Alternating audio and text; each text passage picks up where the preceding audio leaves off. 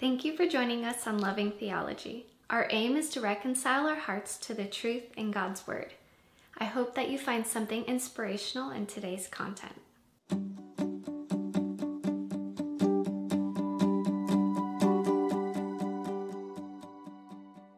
Hi, I'm Joseph Walter. Today I wanted to talk about my post, The Work and the Worry. Last week we took a break from our series on rest to do a special post for Mother's Day.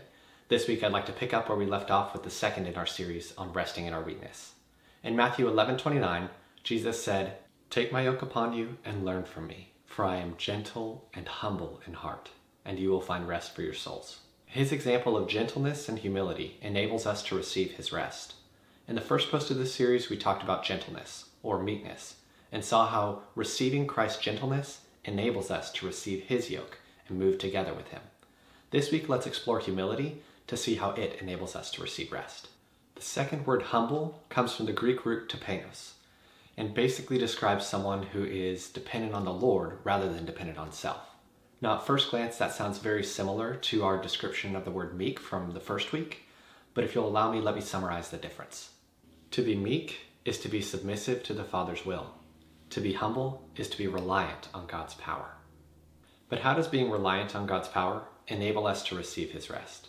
We know that we're called to do what we see Him doing and say what we hear Him saying.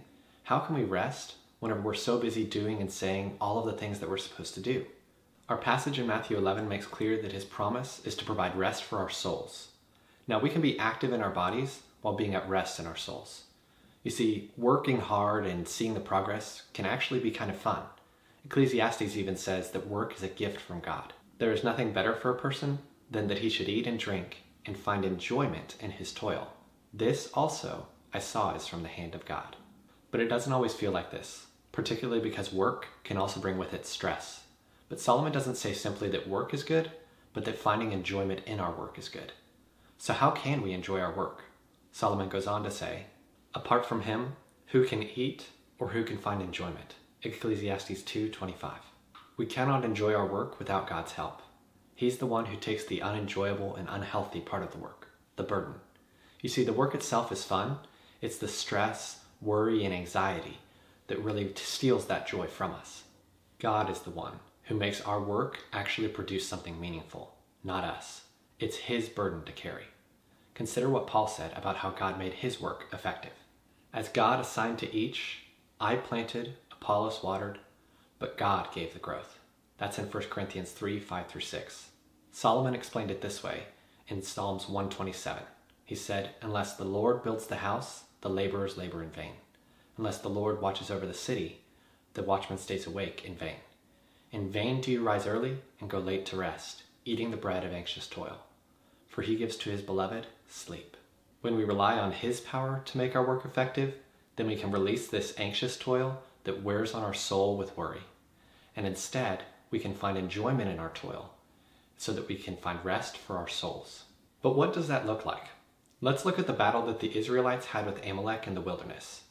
This was the battle where, whenever Moses held up his hands, Israel prevailed, and whenever he let down his hands, Amalek prevailed, in Exodus 17 11. Now, holding a staff in the air might get tiring, as it did for Moses, and if you do it for long enough, you might need help, as Moses did but it's hard to say that it's a stressful job. Now, don't get me wrong, Moses could have gotten stressed about whether or not Israel was going to win. But at, and he also could have gotten stressed about was he holding the staff just right. But at the end of the day, it wasn't the way that Moses held the staff that made Israel successful. What's more, it wasn't the way that the Israelites fought on the field that made them successful. No, in this story, we see that it was God's power that made their work effective. But he still allowed Moses and the soldiers to play a part but he was the one who caused their success. In the first post for this series, I mentioned how meekness isn't exactly a desirable virtue. This week's virtue, humility, isn't a noticeable improvement. Both of these virtues carry with them a theme of weakness, and frankly, weakness isn't all that appealing. But you see, it's only in receiving and accepting our weakness that we are able to find rest. In meekness, we rely on His direction rather than our own planning. And as a result, we find ourselves in His presence more. And it's in His presence that He says, I will give you rest. See our series, Make Room to Be Refreshed, for more on that. In humility, we rely on His power rather than our own, so that we don't add worry to the work that He asks us to do, and we are able to find rest for our souls in the midst of it. As we finish out this series on rest next week, I'm excited to share with you what God showed me about how Christ's promise of an easy yoke and a light burden have an even deeper meaning. It helped me to see the gift that salvation is in a whole new light.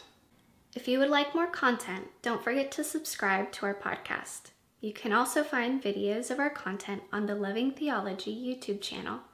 Visit us at lovingtheology.com to find all of our posts and links to our references. You can also subscribe to our email at our website or follow us on Instagram or Facebook. Thanks again for joining us.